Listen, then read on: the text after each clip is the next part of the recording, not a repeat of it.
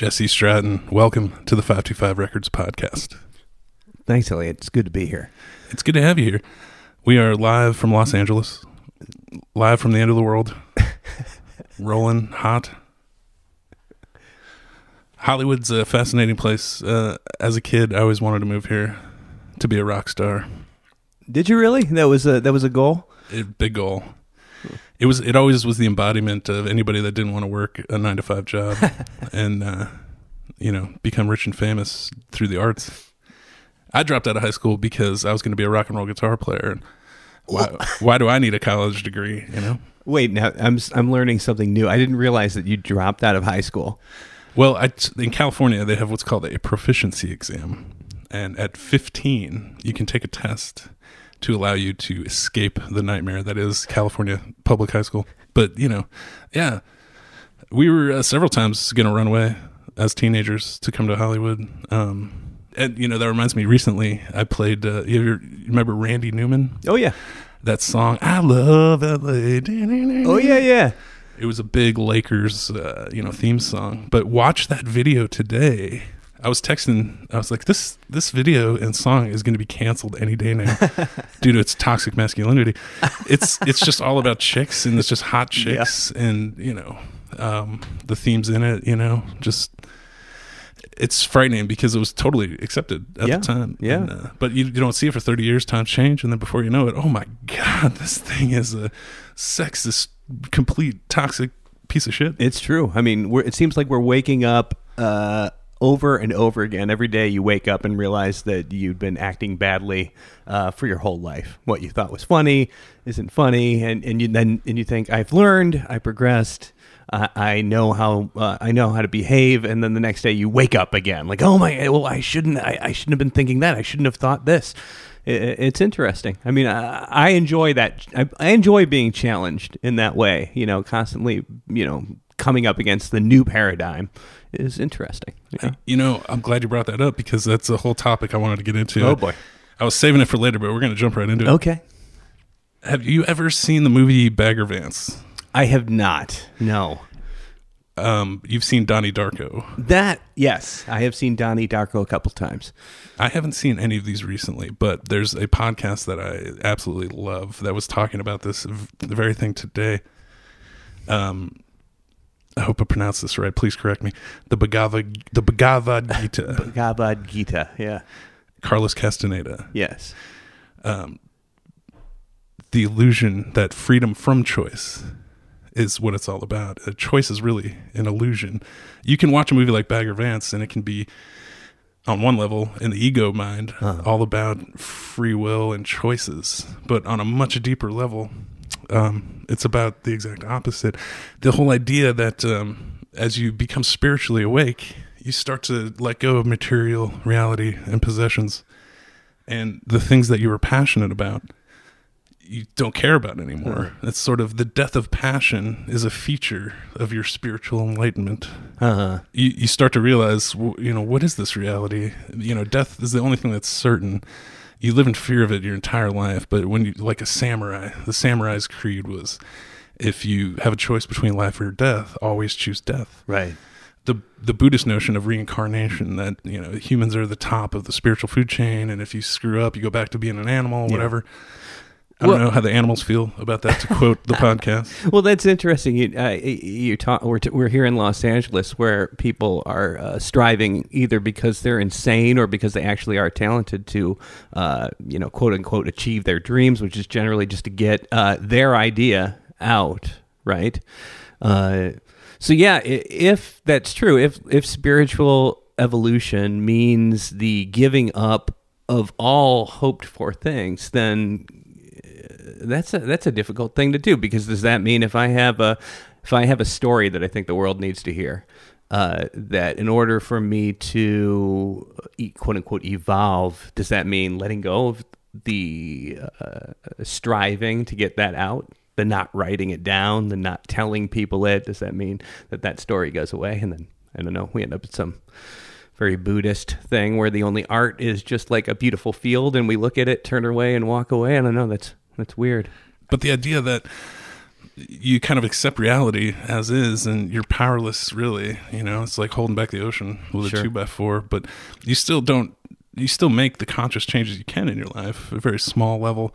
You know what's right. You try to do it, but you realize that, you know, it's okay, you know, and letting go of your material possessions. Be like a lot of near-death experience people will tell you when they come back that, oh, I just, all of a sudden I didn't care about this place at all. It just, my kids, everything that really meant something to me vaporized. And for that brief little escrow, I didn't care about any of that stuff, and it was free, and it felt great. It felt liberating.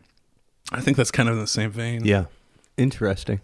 And, you know, like time itself. He had a great analogy. When you're on a train, you're still, and the scenery's whizzing by you. So the perception is that, you know, the scenery's moving and you're still. Right. And if you think about time like that, it's very similar. Like if you go for a walk, trying to get to a place where you're just like you are on the train, you're conscious that you're moving, but it's not you that's moving. It's the world moving around you, you know. And if time is linear, and when you're reincarnated, you're multiple people at different points in time, you know? Yeah. Yeah.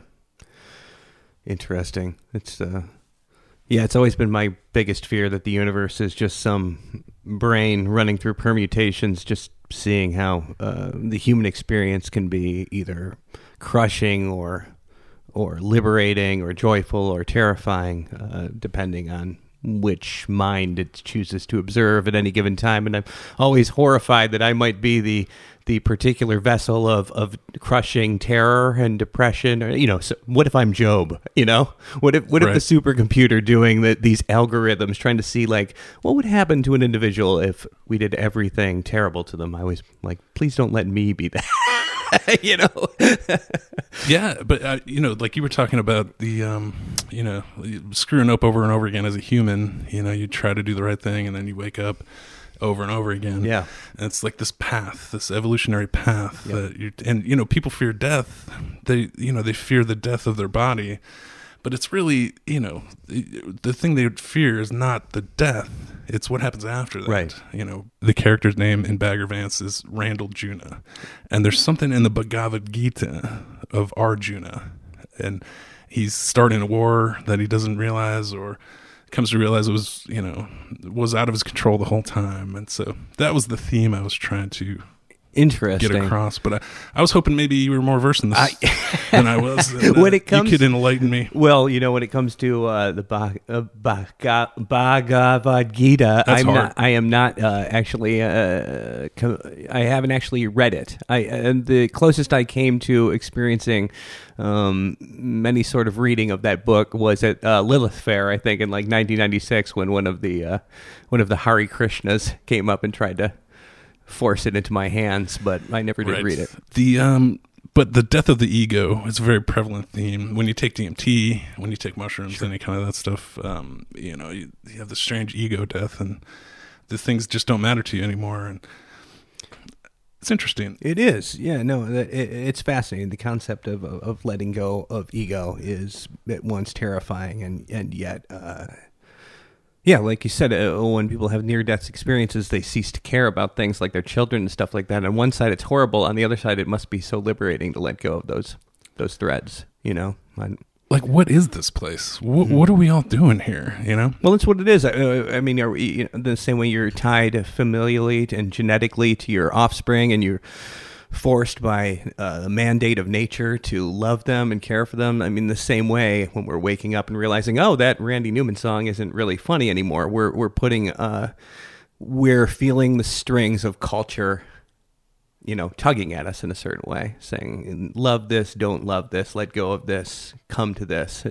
And we have to just figure out whether or not we agree or want to take a stand against it. Last night, in preparation for this, I was on the iPad and I rented a movie. Its title is 37 A Final Promise. Oh, yeah. It stars, I don't want to butcher his last name, so help me out. Randall Batinkoff. Batinkoff. Yep. He wrote, directed, and starred in this. Yep. But you're also a big part of the writing process. Yes. I remember living in Vegas. You sent me the screenplay, mm-hmm. and I read through it, and I was so proud and happy because you wrote me in as a character. Yes, I did. The movie is about a band, a rock band in Hollywood, yep. They're all rich and famous, and the bass player is Elliot Cox, yes. That's my real yep. name, and the screenplay goes to describe him in great detail, yeah, and it's very accurate. However, due to editing, he's in a couple of scenes, yeah. doesn't have a lot of dialogue, yeah. and looks nothing like me. But that was a big moment, 2013, 2014, mm-hmm. you had just moved to Hollywood. Yep. What, you're living in Chicago. Right, yes. And you say, I'm going to make the leap. I'm going to move to Hollywood. Mm-hmm. What did it for you? What, threw you over the edge? Well, I was thinking about moving. I mean, I'd been doing a lot of writing in Chicago and practicing my craft, but sort of going nowhere. It's sort of like the Pentagon where you create something, but then it never sees the light of day by virtue of never really actually trying to bring it into the world. Show people, try to sell it. I thought, well, Wes Cardino, our friend Wes is out here. He's working. He was at AFI, at the American Film Institute at the time. I helped on a project that he did on the writing side of things. I won't say I wrote it because you can't write a project for AFI if you're not a student, but I did help. And it did pretty well. It went on to do fairly well. And I was like, well, that's a good thing. It shows I can actually put something out in the Hollywood, from Hollywood, and it will be recognized as at least decent. So I went out to kind of get a lay of the land, and Wes hooked me up. He'd been in Africa shooting a film with Randall Batinkoff in it. And Randall had approached him, I believe, and said, I have a project that I'd like to do, and I'd like you to shoot it. And it laid nascent for a little while, and then he, being Randall, sent Wes the script, and he said, it's kind of there, but I'd like to get someone's eyes on it. And it just so happened that I was visiting Wes, just kind of seeing what LA was like, and Wes was like, I have a friend who's in town that does really good script notes, and so sure enough, I got hired for it. I think there was some pay involved. It wasn't a lot, but there was some pay for me. It's an indie movie. Yeah, it's an indie film. So I did the notes. I went through it line by line and kind of came up with what I thought worked, what I thought didn't. It was based on a true story, and it was a romance. And I had a follow-up call with Randall and the other co-writer of the original screenplay, Guy Blues. And they liked my notes. They were very thankful, very gracious. It was awesome. It was a really great experience. And then they called me back an hour later and asked if I would do the second draft of the script, kind of like a page one rewrite based on their stuff. And so I was like, I'm here. I've done it. I'm in. And I just decided, why not? So Randall, who directs, stars, yeah. and is also a writer on yes. the project, he's the band is very big. They're... name is Wendigo, as I recall. Mm-hmm. And it's kind of a love story, very dark, but also very spiritual. Yeah. In the sense that, death is a part of life. Right. And we're all destined for the same thing right. at the end of the day. Yeah. I think the ending is particularly good. But to bring people up to speed, it's titled 37 A Final Promise. Mm-hmm. The main character, which Randall plays, is the singer right. in the band. And he has a younger brother who dies a very tragic death at a very young age. And it turns out his death... Even though he had a horrible terminal disease, it was actually Randall's character, who was Adam, yeah. who administers the final dose of morphine or right. whatever it is to, and there's a corollary. Metallica had a very famous video entitled One. Oh, yeah. And it was based on, I believe, the same book. Correct me if I'm wrong, but it's about a soldier who loses his arms, legs, eyes, ears, everything. And he can't speak, and they're trying to keep him alive. Yeah. And then when he finally is able to communicate, he says, "Please kill me." Yeah, and that's "Johnny Got His Gun" by Dalton Trumbo. Thank you. Yep. I'm glad you know that. Yep. Yeah. And it's referenced in the movie, and It's but you know what I'm really curious about is, you know, what the state of that script was before you got involved, because sure. Adam, the character in the movie played by Randall, right, has a lot of interesting tattoos. Yes. One of them is a 37 over his heart, right, which is referenced in the film, right, as and this is where, if you're not into Kabbalah and Gematria, it gets a little, you get lost a little bit. In Hebrew, every letter has a number, and it's, you know, synonymous. He's got a Kabbalah tree of life on his left arm. He's got a very interesting tattoo on his other arm, and he's got 37 on his chest, right, which is 3 times 7, which equals 21, right, which when you reduce it even further is another 3. These are very powerful numbers in this kind of vein. So how much of that was your injection? The true thing is that the person that script is based on, and it is based on a true story, actually did have 37. I don't believe it was on their heart. I could be wrong about that. I think it was on the arm, but the conceit is that the character and this person in real life was saying, I'm going to, at 37 years old, I'm going to kill myself. And I presume that a lot of people just kind of laughed at that, just like thinking it was ridiculous, but it was really a real oath. So that tattoo was real, and it played a part, that I'm going to kill myself at 37 played a part in the original story. It was a very pivotal thing. But what I wanted to bring to it, because I get down into the supernatural horror thing. I've always been like into the occult, just not that I'm a, you know, practicing occultist, but I've always been interested in it. I was trying to inject that into the story a little bit. And so in looking at 37, I realized, oh my God, there's some significance here that works in the story. And so, yes, I injected the tree of life and stuff. But. And, well, if I could interject here, the character in the film has a very interesting symbol tattoo that I have never seen. Mm-hmm. And I'm a passing hobbyist when it comes to occult symbology. And if I could interject again, occult just means hidden. Sure. It's hidden knowledge. Yes. When there's an eclipse, it's, you know, one body occulting the other. Right. It's an actual term. Right. But we've been so programmed in our day and age to think of occult as evil. Yeah. There's no Satan involved in any of this. So. It's you know, it's a path of knowledge, right, and hidden knowledge in particular, and the secrets of the universe, right? But the character has basically a pyramid, an upside down pyramid surrounded by a circle. Yeah. Enclosed in a square, which, you know, if you're hip to Masonic symbology, it's, you know, the compass and the square. Squaring the circle is a very famous mathematical problem, very famous scene in another movie called Apollo 13, where in order to save the astronauts, they have to put a square peg in a round hole. Right. This is all old stuff. Yeah. So talk me through that symbol. Well, that, I believe, you know, when you do a movie, or when someone conceives of a movie, and I'm not saying I'm that someone. I'm just saying any screenwriter or director who wants to bring something to the stage, they hopefully surround themselves with very talented people in every department. That would have been something that the makeup person or possibly the wardrobe person came up with from their own investigation. So as far as the significance of the particular tattoo that you're talking about is actually probably something that someone else came up with. I don't actually remember the tattoo. And this is what fascinates me about this movie, which is available on iTunes for rent. You can go watch it. Highly recommend it. It's dark. But if you're into music, you know. The other thing I was going to get at was the Malibu. Who had that Malibu house? Oh, that was a beautiful house. I don't remember. It was rented by the production.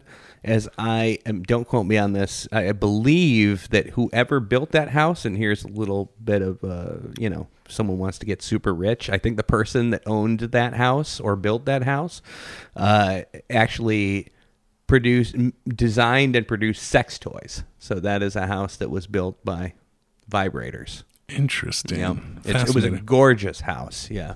Well, in the same kind of vein, there's a very famous album by the Red Hot Chili Peppers entitled Blood Sugar Sex Magic, produced by Rick Rubin. Yeah. They rented Houdini's old mansion, and the parallels between magic and the occult are very, very thick. You know, the band in the film is kind of a metal band. They're very dark music.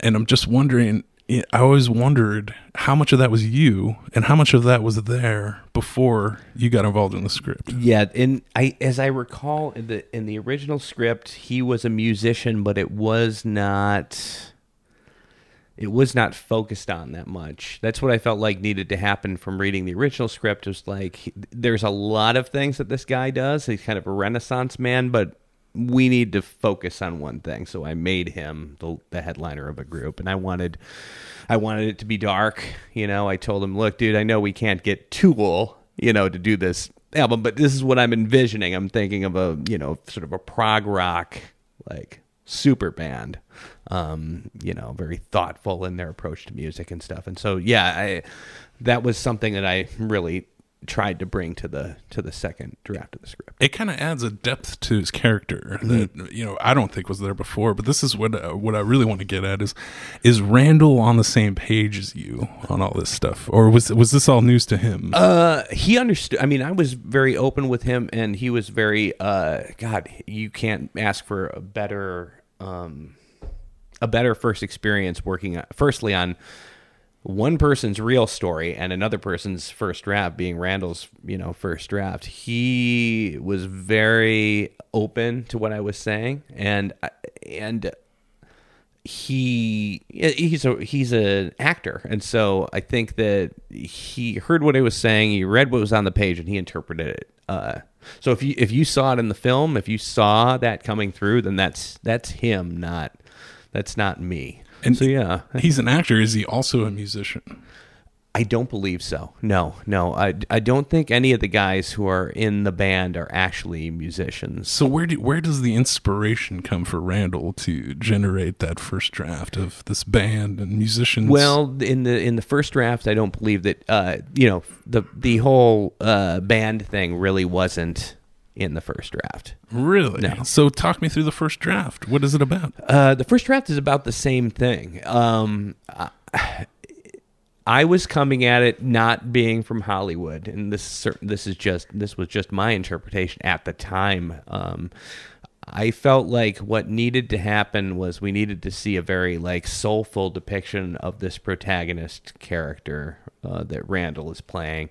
And the first draft, to me, as I was reading it, for, you know, God, they could have filmed it and maybe I would have missed the mark entirely, but I felt like the character was just a little too Los Angeles. It was like he had a lot of money and he liked to show it off, and he had, you know, his fingers in a whole lot of different things, which were all really cool, but I was like, we're making this character a little too cool, a little too perfect, and just kind of also all over the board. He's rich and he's got all these different things.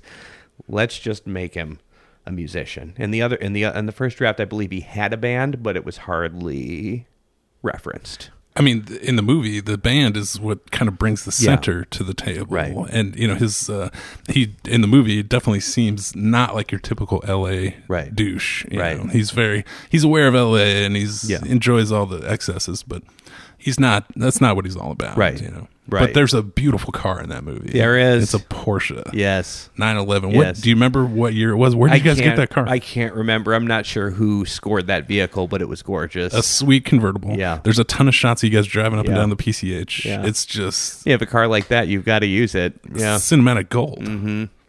Yep. Yeah, I haven't seen the film in a long time because there are points at which I'm just like, you know, like anything, just like the music, you cringe when you hear parts of it, and then parts of it you're really like happy about. I thought that, you know, overall they did a really good job with the music. I read last night, I wanted to mention it, but I forget who. There's a series of people responsible for the original music. Yeah. And one of the songs is, interestingly enough, titled Q. Which interesting.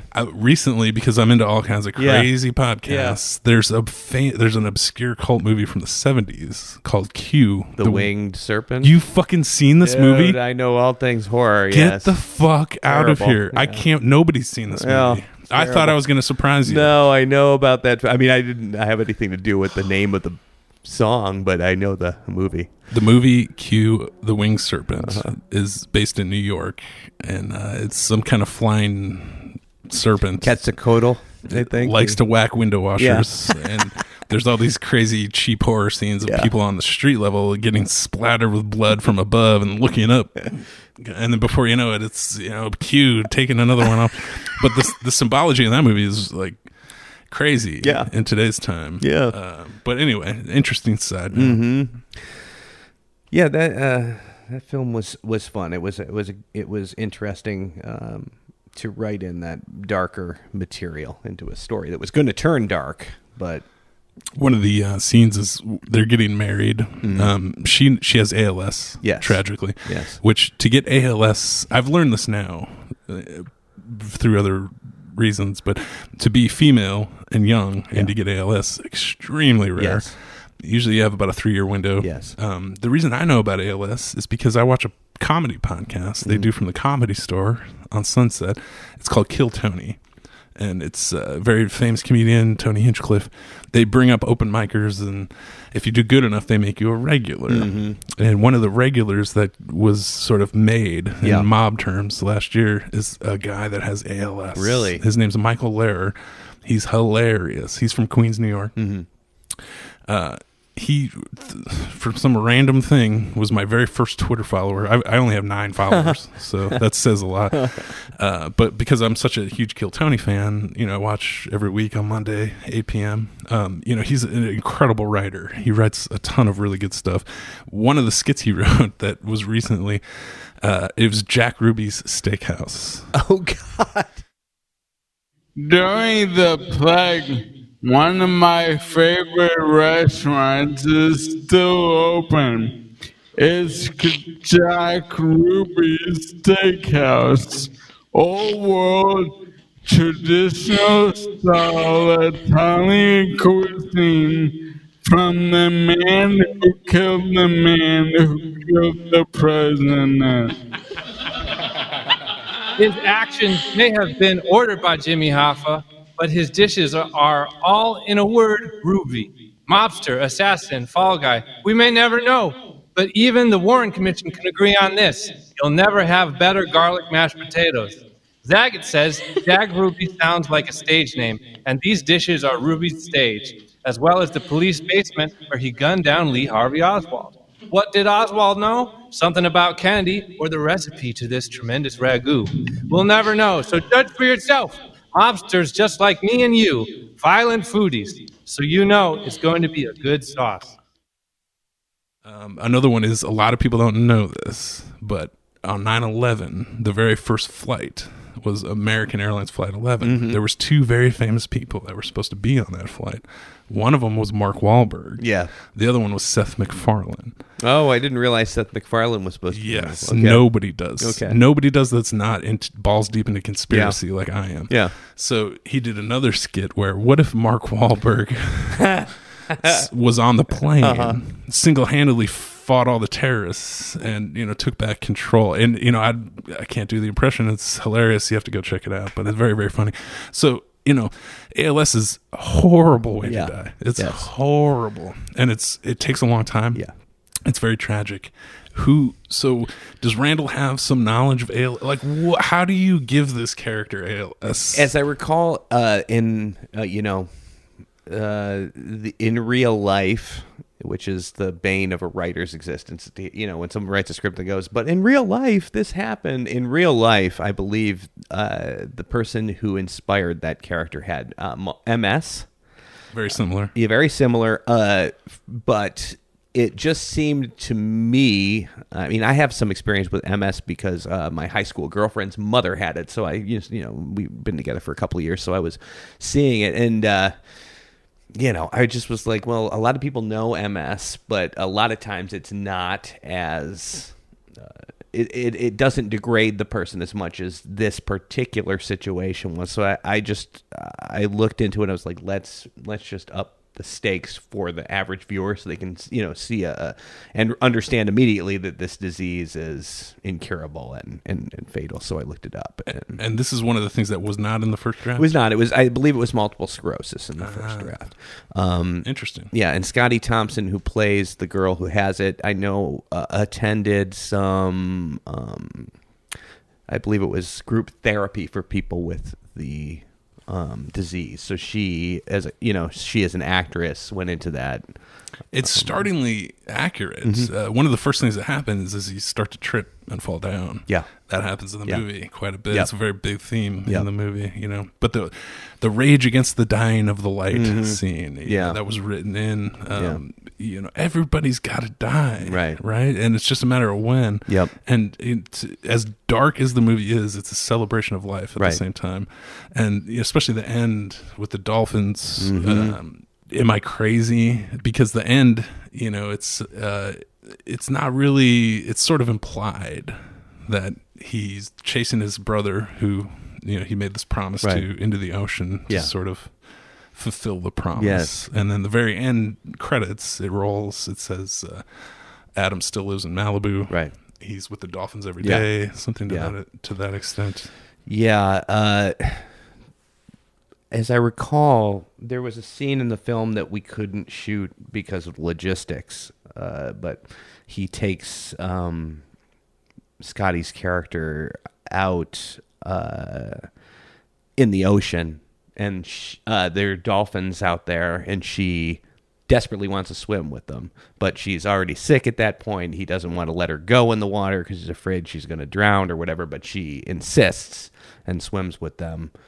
And, you know, I just was like, something about that seemed appropriate to me. It's the human body entering an alien atmosphere and living in it for a moment, you know, the way that you slip into death, you know. So, but she was able to swim in it and was surrounded by things that live in that place. And unfortunately, we never shot it. And so... we also missed a big chance because we were during the wedding ceremony on the beach while we were setting up. We were almost ready to go. A pod of dolphins appeared out in the water. As they do in the Pacific between here and Catalina. Just jumping. And I was like, can we roll? And, you know, just we couldn't do it. But it would have been amazing. It would have been a great, like. It might have. Yeah, it would have been a production value. Very big production value. But, it didn't happen, unfortunately. Having sailed to Catalina a number of times, it's very common for dolphins to ride with you on the bow. Yep. That would have, you know. But the dolphin itself, you know, it's regarded as one of the more smart mammals. Yes. You know, they've got a surface to breathe. Yes. And just like we were talking about earlier about spiritual enlightenment, the allegory of Plato's Cave, right? You know, you guys in a cave, that's all they know their whole life. One of them escapes, sees the real world, much like a dolphin surfacing. Yeah. Can't possibly fathom outer space. Right. It only knows the underwater world, yet it has to come up to breathe every once in a while to encounter this world. Yep. Plato's Cave analogy it's so relevant today because the shadows on the wall consume the majority of people, and to the point where they don't want the outside world. Yep. They don't want to escape the cave. It's comfortable in there.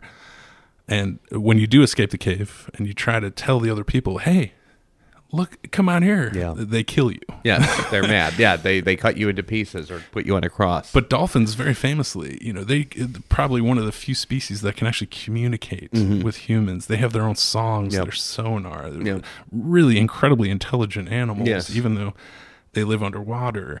So, you know, to me, the metaphor is right. But I wasn't. I mean.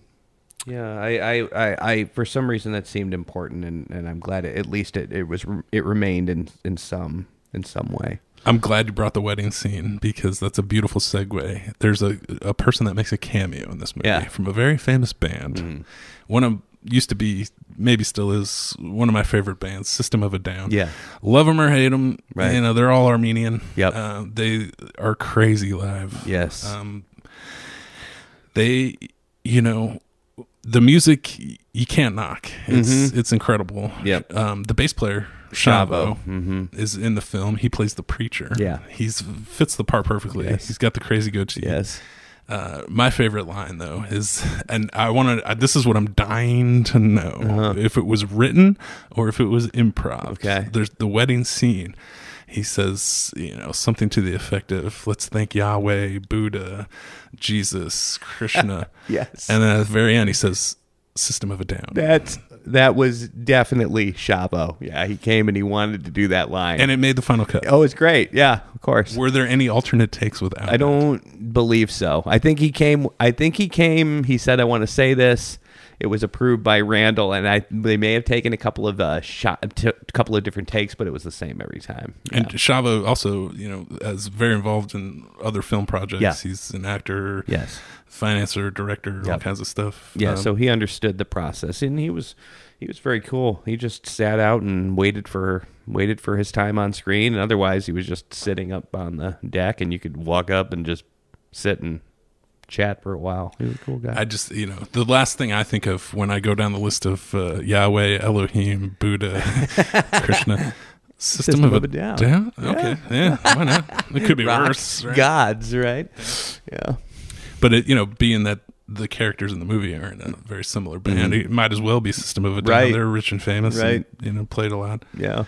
Darren Malakian gave guitar lessons, and there's some old footage of him. He was a guitar teacher. Oh, really? At one point, But, when Darren gets on stage, he's, not Darren anymore, I mean, yep, his persona on stage, much like an actor or whatever, it's just so intense and so crazy, yep, whereas Serge is more kind of level-headed, mm-hmm, intellectual thinking. Shavo's just Shavo, yep, playing the bass. Their drummer's killer. Yeah. But, yeah, so a lot of parallels there, I thought. Yeah.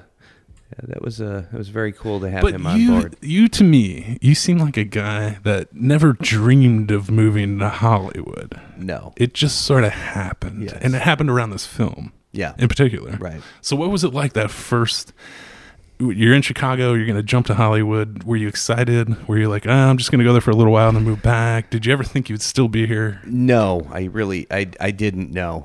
All I knew was that I didn't know, and that it was, I didn't have any illusions that I was going. I mean, it was in my 30s, so I wasn't thinking, I'm going to move there and get famous. Like, I had obviously not gotten famous at that point, so I was just like, I'm going to just do my best.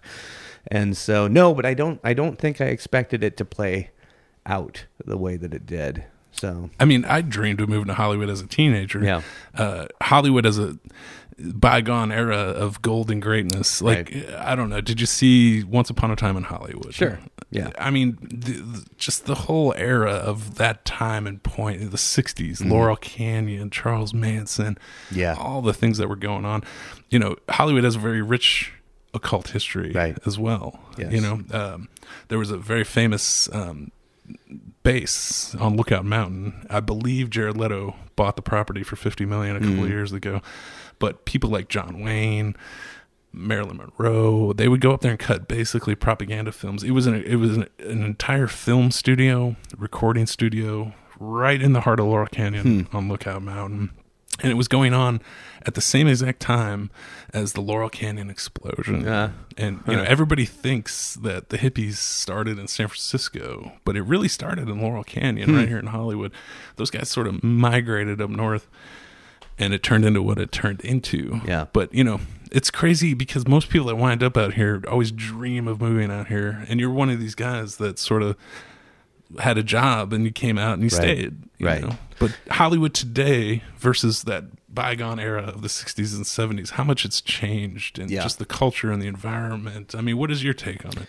I mean, yes, it's almost like is ingrained in the American mind, this like golden Hollywood, as like the Wild West is. It's just like, it's an archetype that we have. It's just like, it's almost a genre in our imaginations.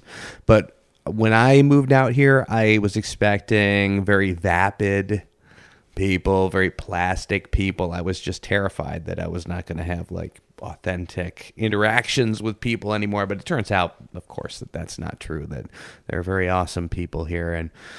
And but because I never really believed that shining city existed, I don't miss it when I'm here. I mean, when I go to Hollywood, I can still see some beauty in the history, even though there's trash and urine and bums and all that kind of stuff.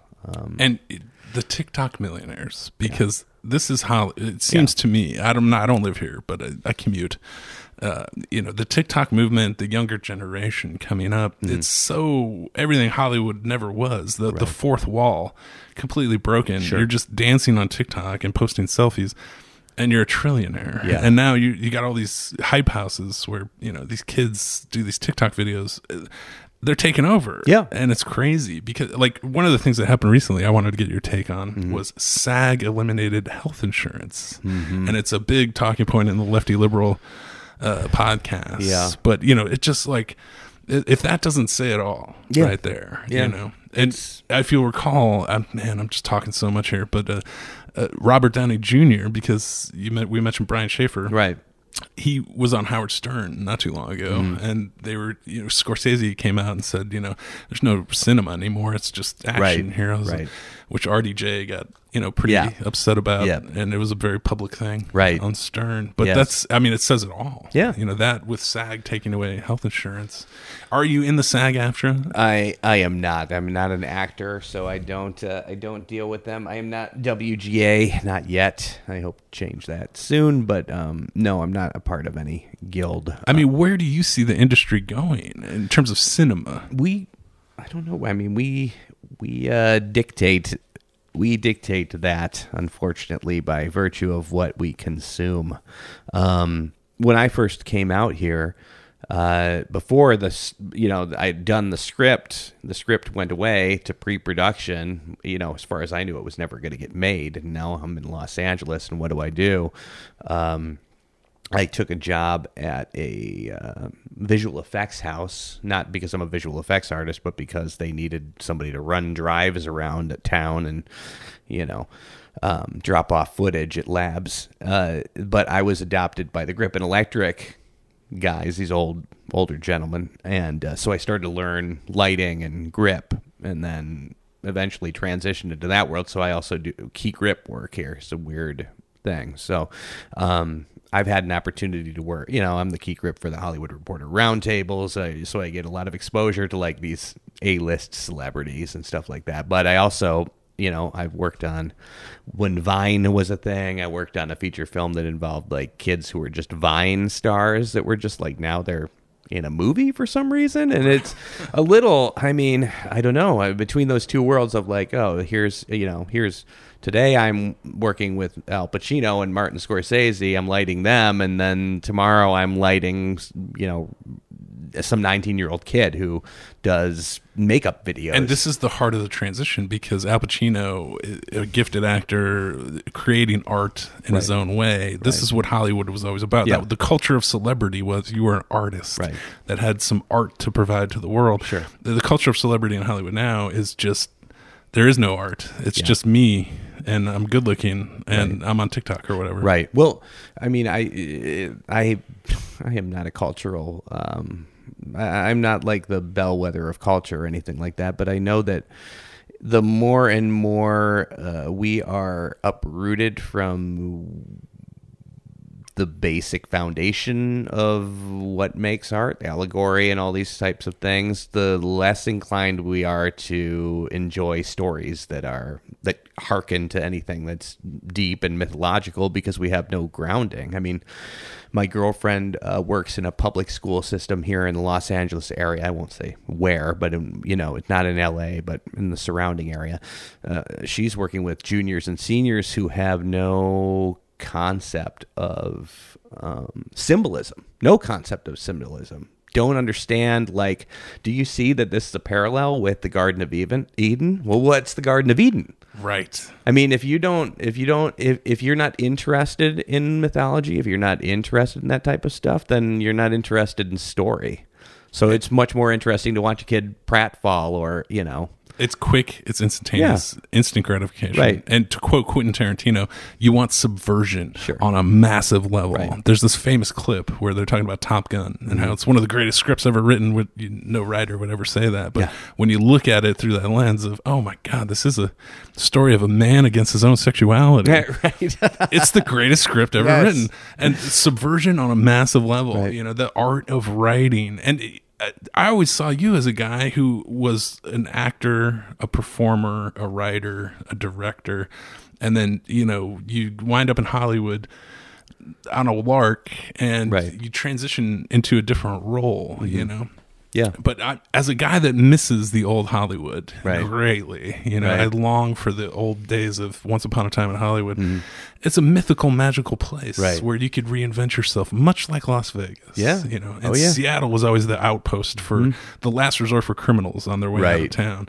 You could reinvent yourself into this. And this is something Jim Carrey talks about a lot, where, you know, he's had this whole spiritual renaissance, love him or hate him, Jim Carrey, whatever.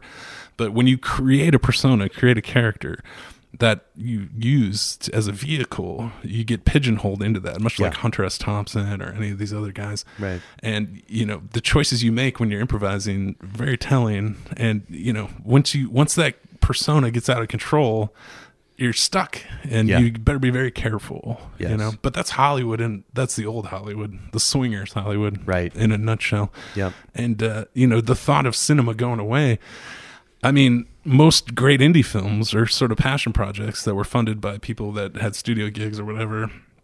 When that all goes away, what are we left with? I probably video games is my guess. Yeah. Twitch. I mean, yeah, I don't know. It will be either interesting or not at all interesting to see where we end up. I'm not sure.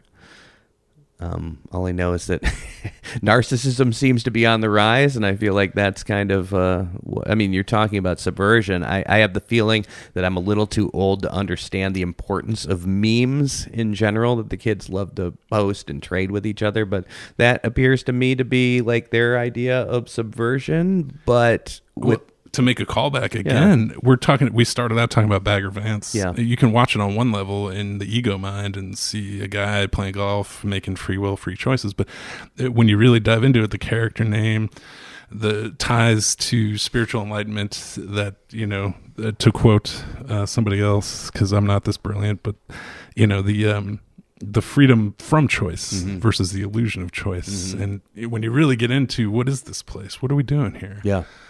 Am I really in control, or is all this happening for a reason? You know, fate versus free will, that kind of thing.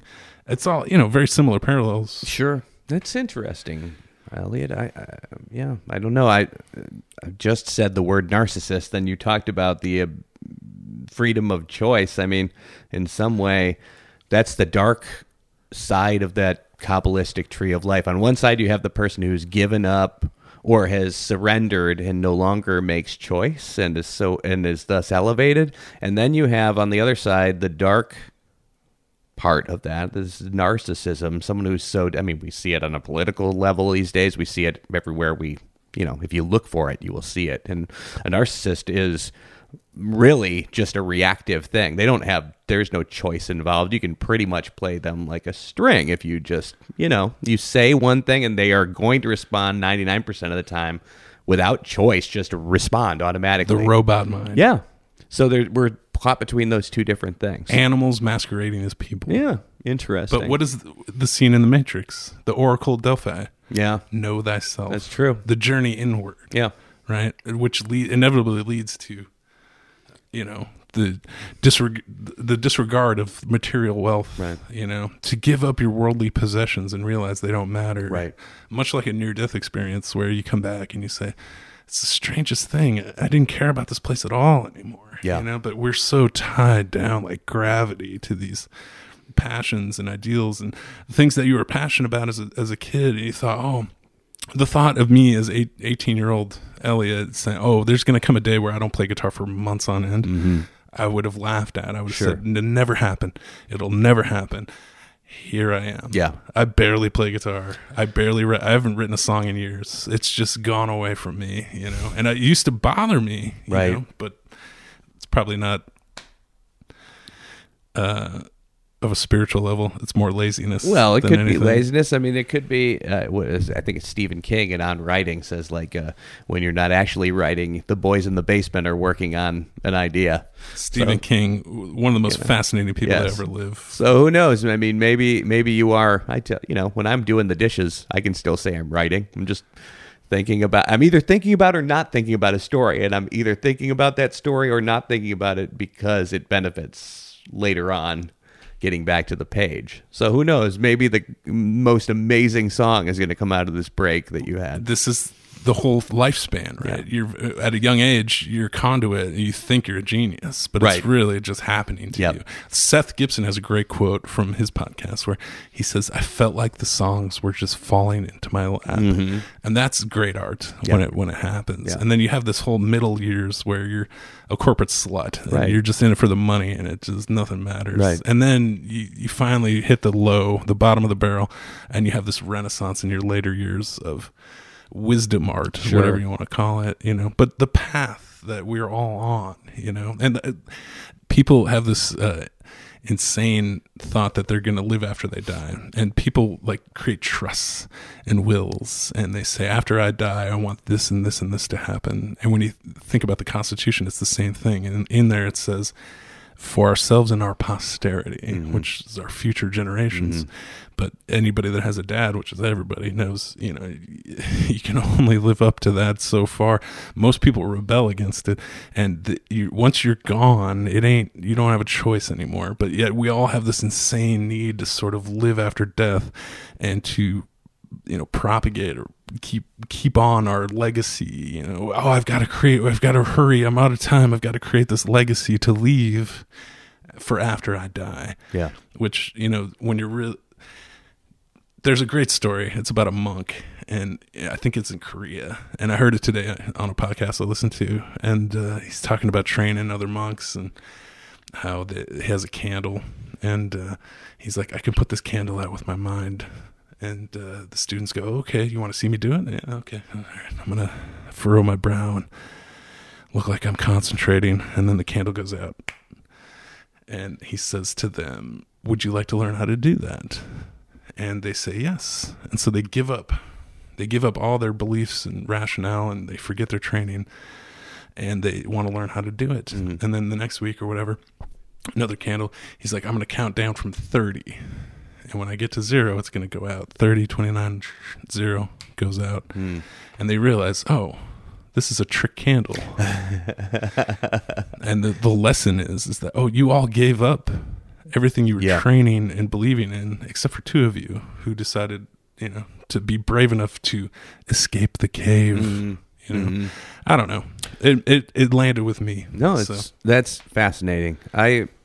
You're right. I think that our early, as embarrassing as it is to listen to what you played me today, at least I knew that I didn't have any conceit to make money with it or anything like that. I did it with Seth just because it came from a place that I felt like it needed to happen. And then, I had some lazy years and some years of like thinking about what's the best way? How am I going to reach a market? And I've kind of just given up at that. I've given up with that. I don't need fame. I don't need anything. And now maybe, who knows, maybe something good comes. And this is Hollywood in a nutshell, because everybody chucks their integrity out the window to make a quick buck, or to invent a persona, to become famous or get money. And much like Jim Carrey, they get to that point and they go, oh, I'm still miserable. And it sounds so posh and so fucking entitled to say that. Oh, if only the poor people could realize that, oh my God, you can't even start to say that shit. But, the old Hollywood, it just seems like it's gone away. And it's different, and it's changed so dramatically to... Well, here's an experiment for you, or anyone who is listening that has an old film camera in their closet. Go out, grab your cell phone, take a picture of what you think is beautiful with your cell phone, then pull out your film camera, focus, think about the light, aim, fire. I guarantee you that the film picture that you end up having to have developed and wait for and stuff like that is going to be far more beautiful than the one that you just shot off the hip on your cell phone. There's something about... It feels like a memory. It's film, part of me makes, part of me about the nostalgia for Hollywood makes me think it's because it was shot on film. It's because it had a different look. It had a more... intention behind it. You couldn't do 1,000 takes. You only had so much film footage. It cost amount of money to burn it. So you made sure it was perfect, it was beautiful, and you didn't color correct, you know, you didn't do all this tweaking and cinema, you know, all these graphics and stuff afterwards. I don't know. It might be something just, you know, we're watching films at 24 frames a second, and that feels like nostalgia, and watching Star Wars and digital is just not quite the same. It's gotten so good that it's like hyperreal. Yeah. And now you long for the old days of actual realism. Yes. I mean, greatest iPhone camera, you know, this is the age of computer-aided photography, where your cell phone takes a picture, it measures the light, it does all these filters, Instagram, all that shit. Film is, you know, natural. I saw a thing online recently, I don't know, it's the world's first selfie, and it's the very early days of photography. I'm probably butchering this, but I think it was 1848. Okay. Somebody set up a camera, took a picture of himself, and this is the world's first selfie. Yeah. And it's grainy and it looks like shit, you know. But that's how long photography's been around. And you know, the art of capturing light and the photographic medium, you know, has always been such an art. And you're talking about film being expensive. This is the art of the limitation. Right. I believe a famous Dutch artist, I think its name is De Stijl or something like that. I'm butchering this, but you know, limiting becomes a creative force. Yes. Like a lot of blues guys, they had one string, three strings, a horrible guitar, made the most beautiful music ever. You know, when you limit yourself, it forces creation, right? In a certain sense. Yeah. And for years it was like that in film. And then we got to the point where digital was so good, you don't even need to film anything. You can literally CGI everything. Right. And everybody's doing green screen. Yeah. And it looks real, but it's not natural. Yeah. And that's crazy. Yep, it is. You know, it makes me think it's like screenplay writing is so hard, even though it's 90 pages, because you are confined to a certain 3-act structure. You've got an idea for a story.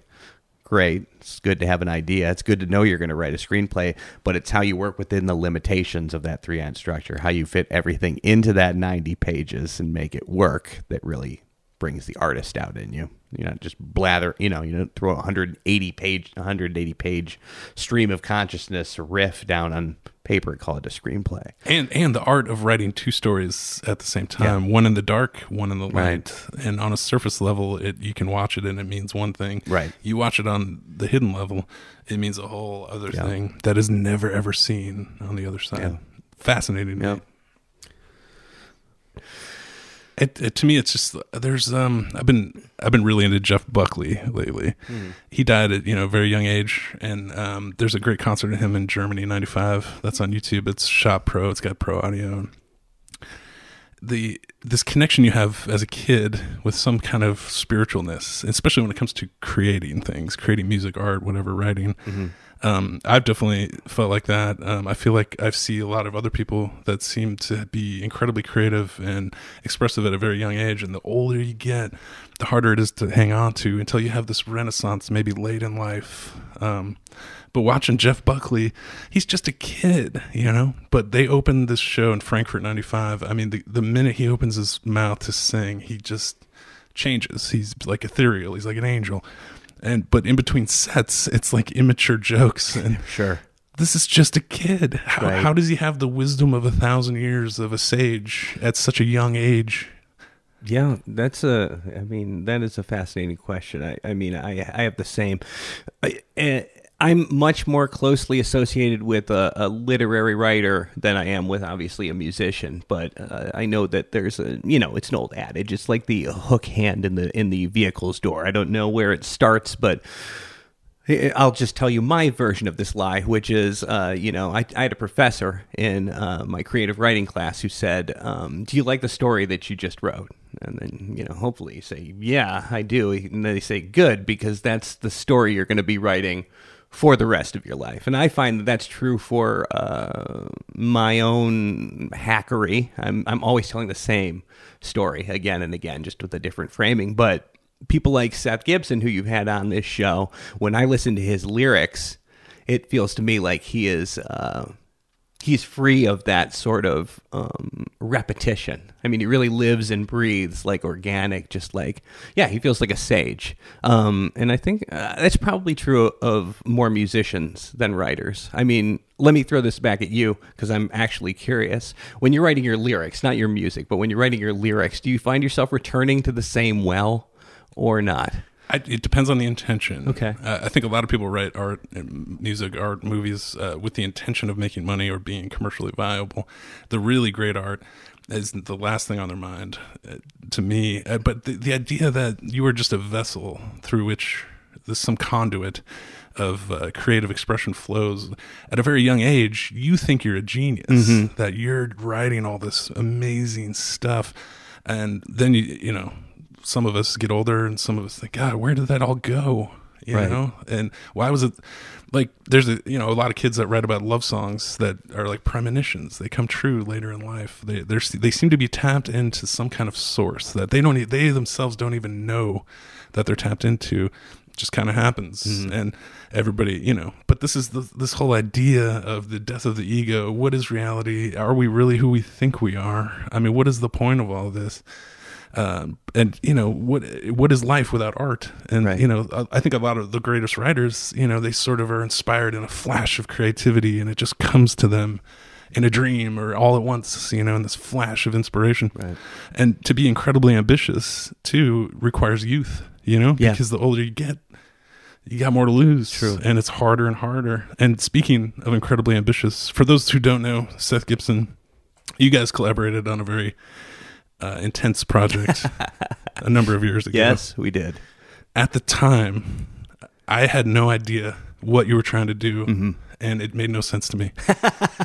I don't know if you remember, but this is Jesse Stratton and Seth Gibson. It's for anybody playing along at home. They collaborated together on an enormous project of great ambition, mm-hmm. full of intense lyrics and music blending together in sort of an audio play, I guess is the best way I could describe it.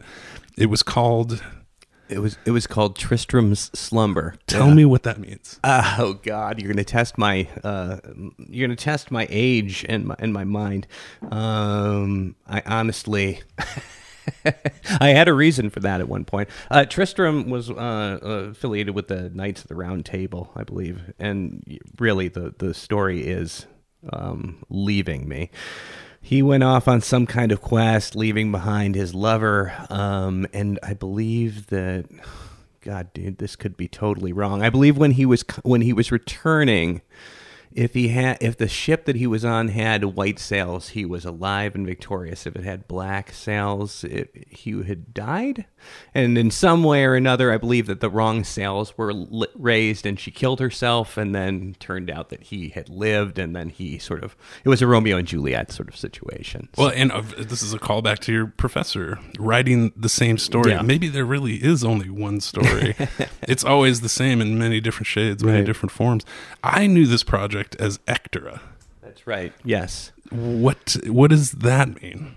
Oh God, dude, I don't even remember why we named it that. The fog of time has obscured that for me. I can't remember.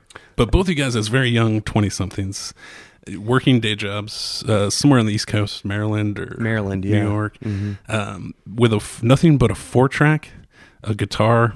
No money, and just pure ambition, inspiration, and creative drive developed this flash of inspiration that wound its way into this album. Yes. Now, the only files I have are of horrible quality. I'm going to play a couple of my favorite songs. Okay. I don't want to leave. They're never going to let me go after this. Shh. Come here.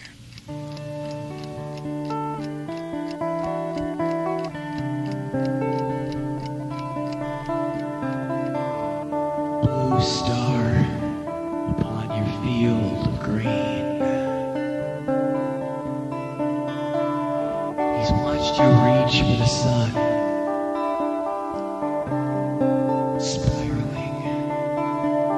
He's seen you grow. He's seen you thrive through seasons both wet and dry. He believes the promises that you have made will be made made good in good time. There is nothing he would not do. Delicate flower, brilliant bloom, for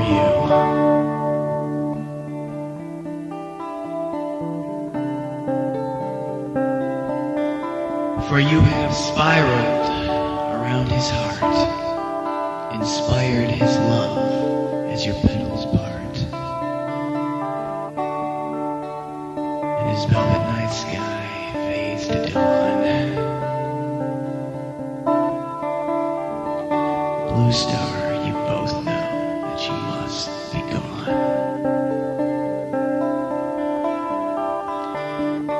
But he knows what they do not know, just how strong your will is to grow. He'll keep you in his heart and in his mind, believing you'll return. Though from you his eyes deprived, blue star, he knows you'll continue to shine.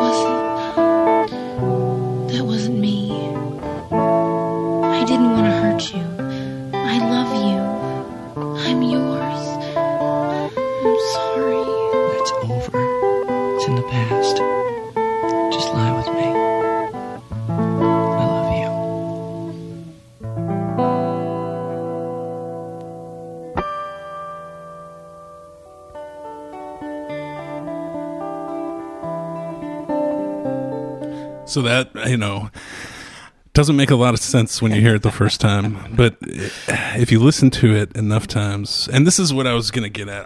Do you remember the first time you played this for me? I don't. No, I really don't. It's etched in my mind because I felt so horrible that I traumatized myself. You played a handful of selections when we were living in Fredonia, and my initial reaction was I thought you were doing a comedy. Sure. And I didn't get it at the time. It didn't make any sense. But revisiting this over the last year and listening to how deep, and, you know, the stuff you're writing about is just like what we're talking about. The same old story.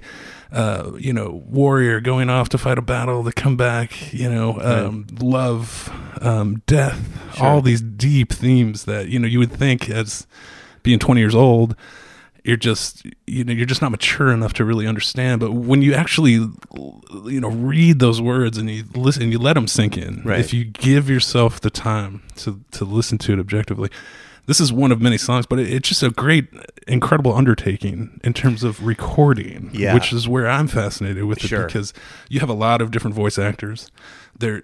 Obviously, you wrote the entire thing before you even recorded a lick of it, which is it's a lot of dialogue and it's a lot of writing. And the marriage of Seth Gibson, who composed the music for this, really, you know, it blended well. If you give yourself the time to sit down with it, to me, looking back on it, it gets better with time, and I'm finding a whole new appreciation for it that I never had before. Wow, Elliot, I didn't realize I appreciate that. Well, I'm curious to know how you feel about it looking back, because I know a lot of songs that I wrote 20 years ago. I can't even listen to them. I hate them. Yeah, no, that was painful. That was very painful. It's you know, I'm not a musician. I that album was done by virtue of Seth's. His willingness to get on board and you know, just my mania and not, I think neither one of us realized the undertaking that we were, you know, it was one of those just, we moved a mountain by virtue of not realizing we were attempting that feat, you know. That initial spark, the genesis, you had this burning candle, this burning flame. I have to get this out into the world. It's inside of me. I'm going to express it. That to me, it was like, you know, Seth didn't have that because he didn't write the project. Right. But when you brought it to him to compose music for it, it's like one candle lighting another. Yeah. And then you guys are both, you have this both dual flame of creativity. I, Yes, and I was never stepping on him. He was allowed to kind of do. I mean, he brought life to it. So, one of the things that impresses me most about this record is your incredible Foley work, sound effects, footsteps, doors closing. You go for a drive, you hear the car, you hear the radio in the car. None of it you ripped like you can do today. Right. Today you can get online, you can get samples for all this stuff. And if you have the kind of creative drive that you had back then, it's incredibly easy to do something like that. When you guys did this, you had to record everything, every little thing. And the song I'm about to play, I think, really exemplifies the marriage of musical composition, Foley work, incredible writing dialogue. And here we go. The second demon came with nothing, masquerading as the American Mecca's source of repentance. She came to the budding priestess queen, knowing she feared the power she was wielding was vain and corrupted with greed. The second appeared homeless. Inspire pity to shake confidence. With bizarrity, plant the seed. Murderous intent in the garb of the most wretched and innocent. Do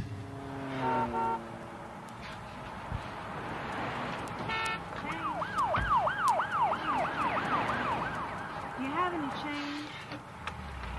Please, spare some change. Change. Have any change? Please, change. Something like, what kind of tip is that, you know? Do you have any change? Get out of here. I have some change. Don't encourage these fucking bums. She's a human being. Here you are. Oh, child. You have a gift. You're wasting it. What? Your friends at home, they're bad for you. They'll use you. They want to hurt you. You're on the wrong road. How do you know? I know things. You're on the wrong road. That isn't true. I love my friends and they love me. Oh, child. Your path is alone.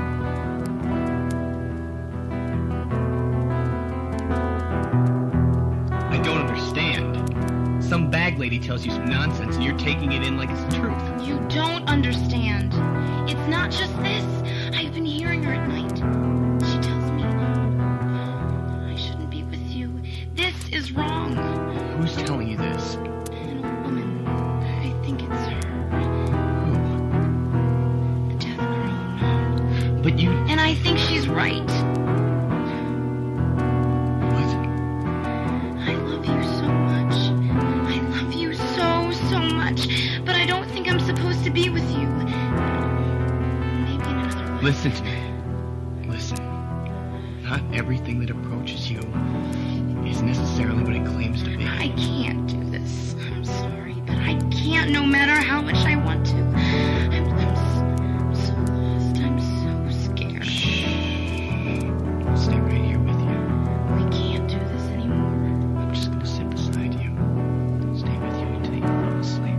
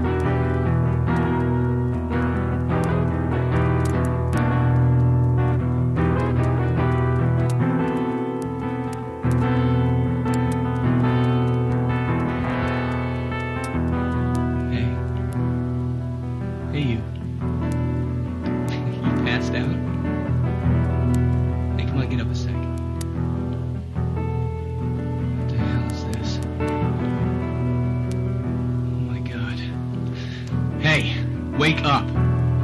Sit up. Look at me. Open your eyes. Did you take these? You're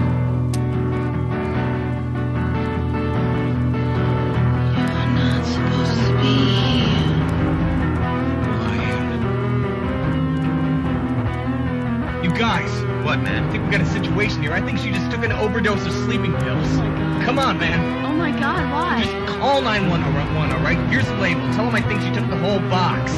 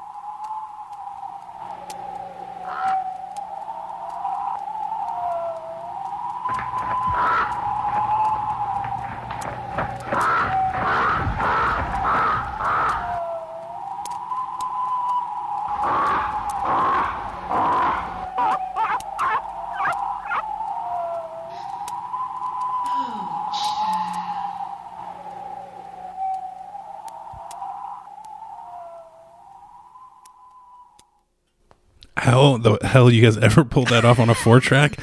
We're talking multi guitar tracks, yeah. Many voiceovers. I mean, all the Foley stuff. For anybody that's not a boomer like us that doesn't remember 4 tracks, you had 4 tracks. Yeah. It was a cassette tape. You could bounce, right? You could bounce 3 tracks to one, but then you've only got 3 tracks. Right. And now you do another 2 tracks. You can bounce that to one, and then you can bounce both those to a single channel. It's a mixing nightmare.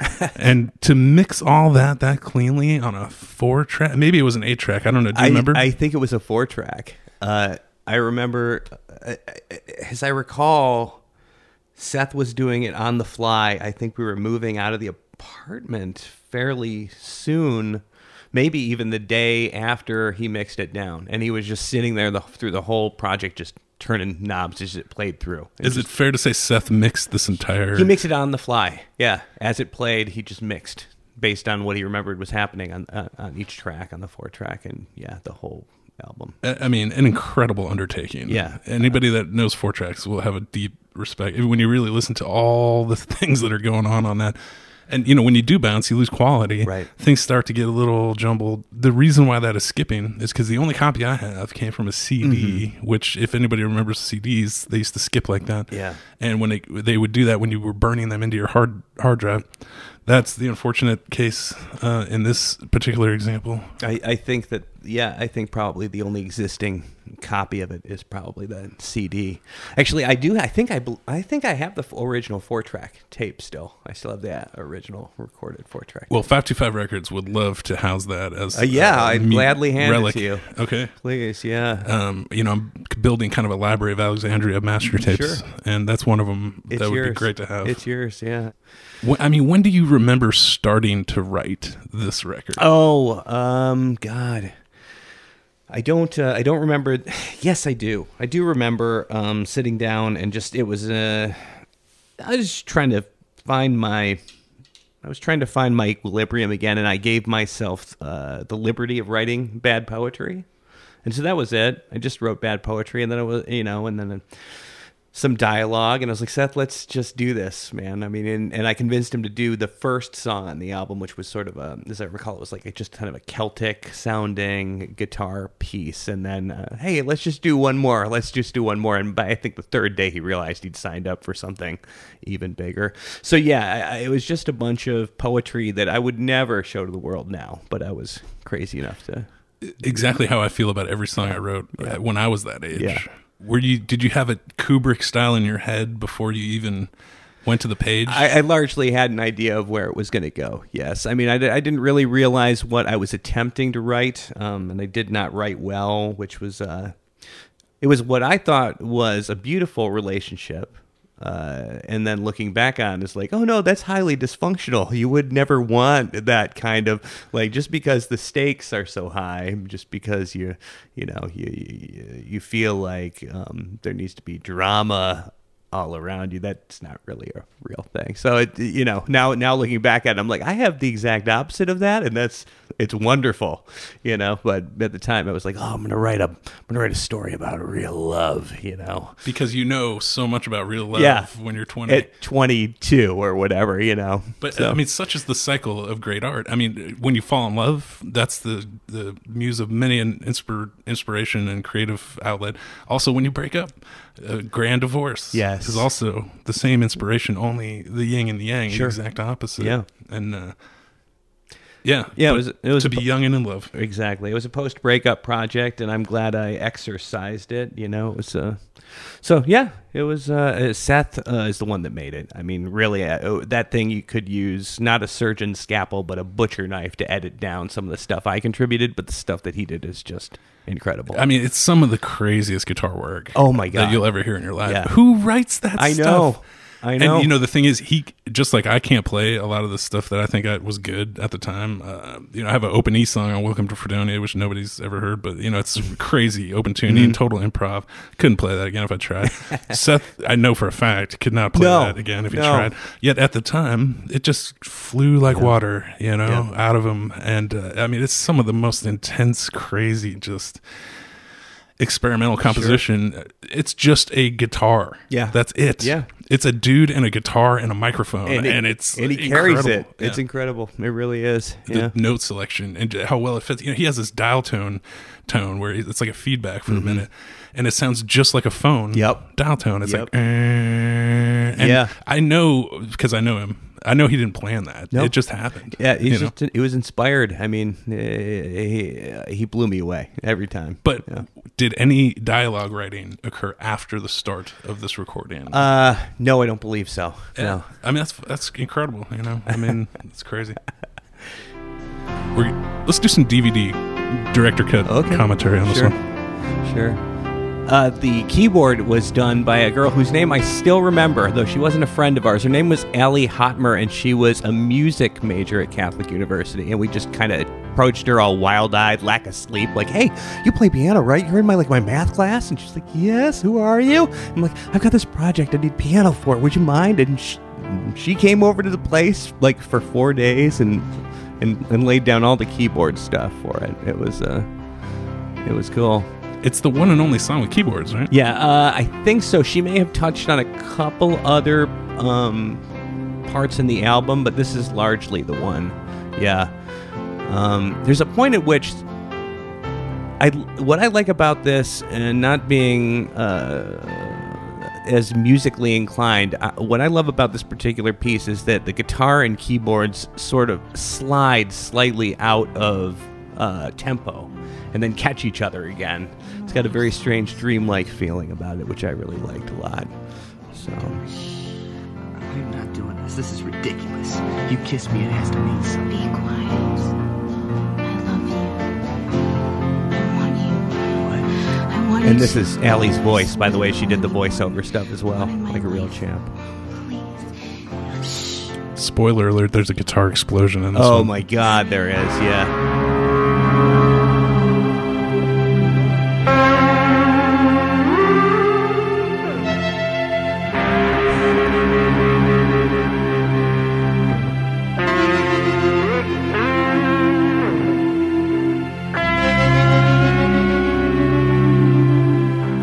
just those synth harmonies. Yeah. It's like Van Halen 1984 with crazy guitar. Oh, that note kills me. I know.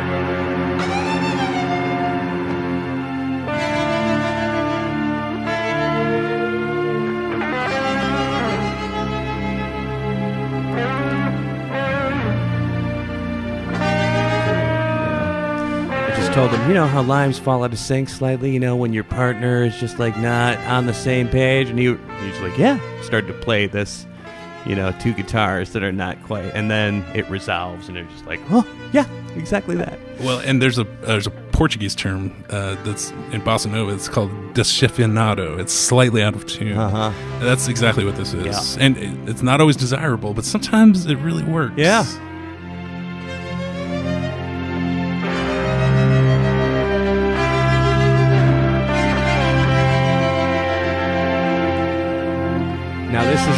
This is a riff on a terrible song that I wrote that the tune Seth is doing the solo version of that. Well, you know, getting into music theory later in life, almost a lot of great songs are binaries. Yeah. Like Eminem 8 Mile, dun dun dun dun dun dun dun dun dun. You know, it's just two things. Yep. Now this one is not a true binary, right? But the main theme of it is binary.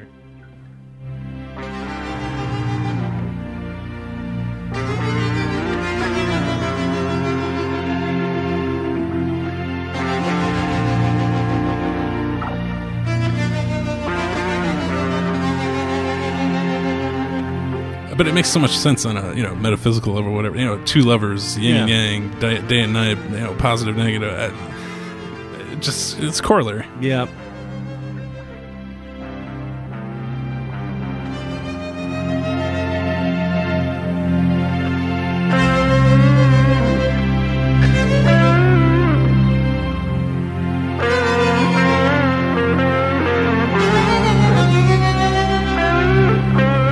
Only Seth Gibson can do that. I know. It's like two guitars making love. That's what he was saying. He's like, I'm doing it. I'm going to reach these guitars into the state of orgasm. And the synth is the mattress. Yes, you're absolutely right. That's what he was going for, and you can hear. I think you'll know when the moment of climax comes. It's the tension, the ascending tension is palpable, you know.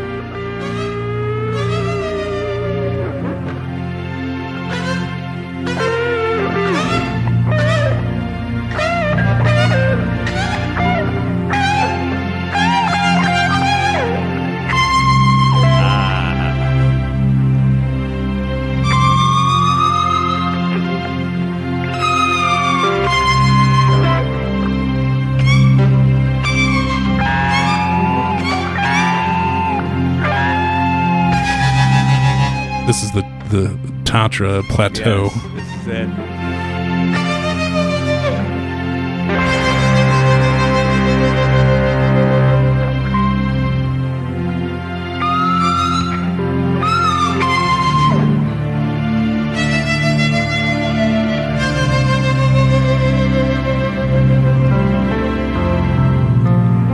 All right.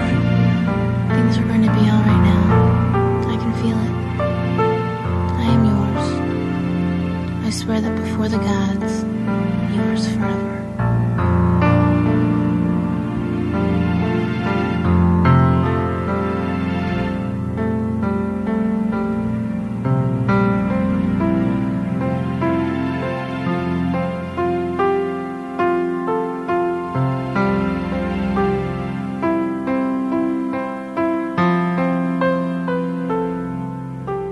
Just bathing in the afterglow. Yeah.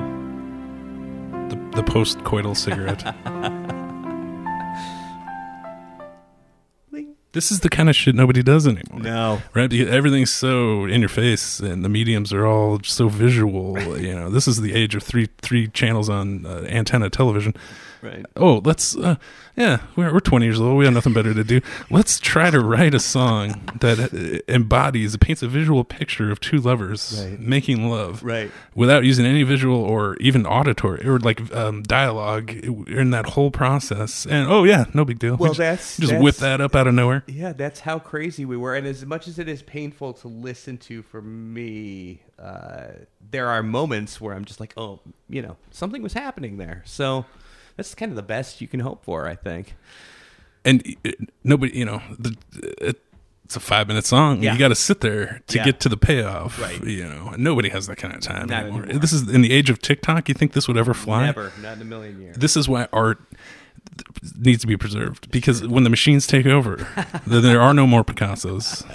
Speaking of which, I saw this Picasso video yesterday. It blew my mind. He's painting in real time, black and white, and it starts out as a flower. He draws 3 flowers, and then he draws an outline, and it becomes a chicken. And it's then it becomes a fish. I'm sorry. So the flowers turn into the scales and the gills. Yeah. And then before you know it, it's a fish. And then he draws a chicken head. And now the fish tail looks just like a chicken rooster tail. And it becomes a chicken. And it's this morphine art. You know, it starts one way and it just morphs in real time right before your eyes. AI machines are never going to be able to do that. And, you know, the deeper we get into this mechanized world, the more of a premium there's going to be on this kind of art, I think, personally. Well, I hope so. This is easily the most commercial song on the record that you could play for your parents. Like, oh, this is really good. School's out. Through the playground. Come on. No way. You're not getting me on that thing. Come on, silly. You're amazing.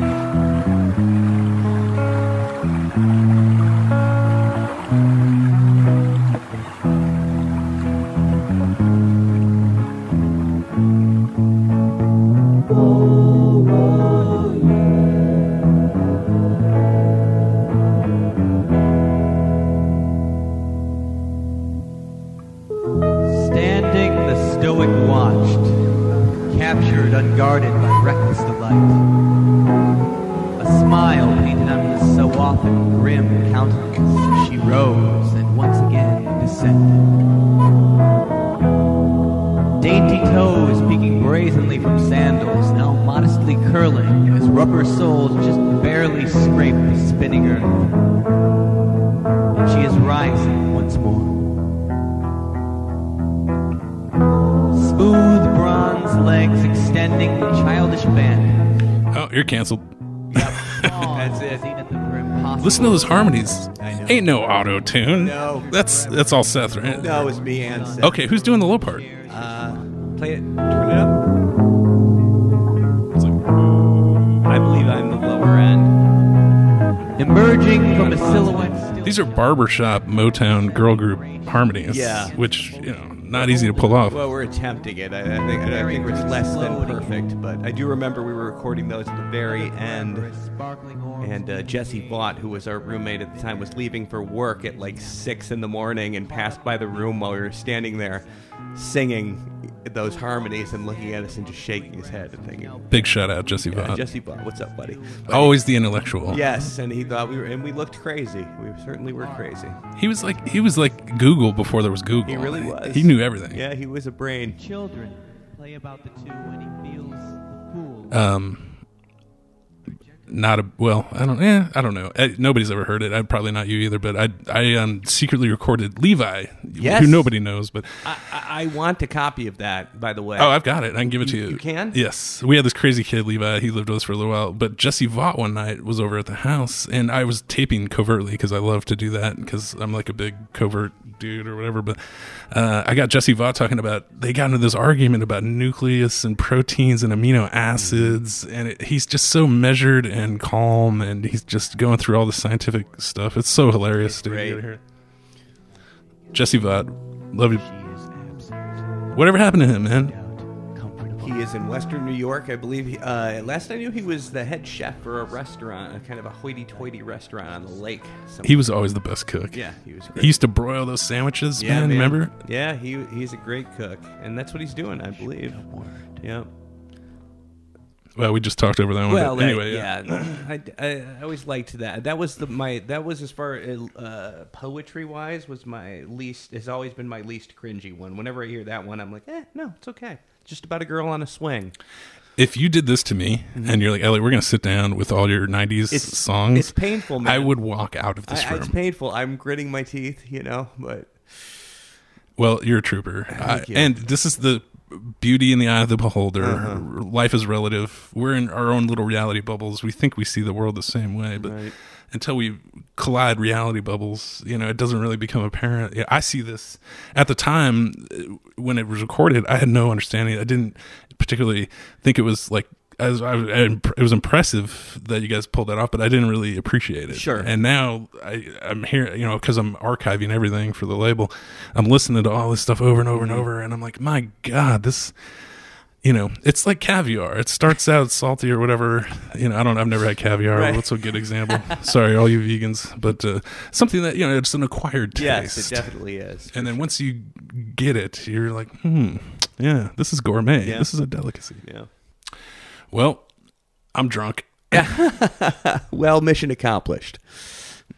Well, I think we'll end it on that. Jesse Stratton, thank you for doing the 525 Records podcast. It was a blast. I'm so glad you came out and did this in the middle of the end of the world. Well, thank you so much for having me. It was really a lot of fun.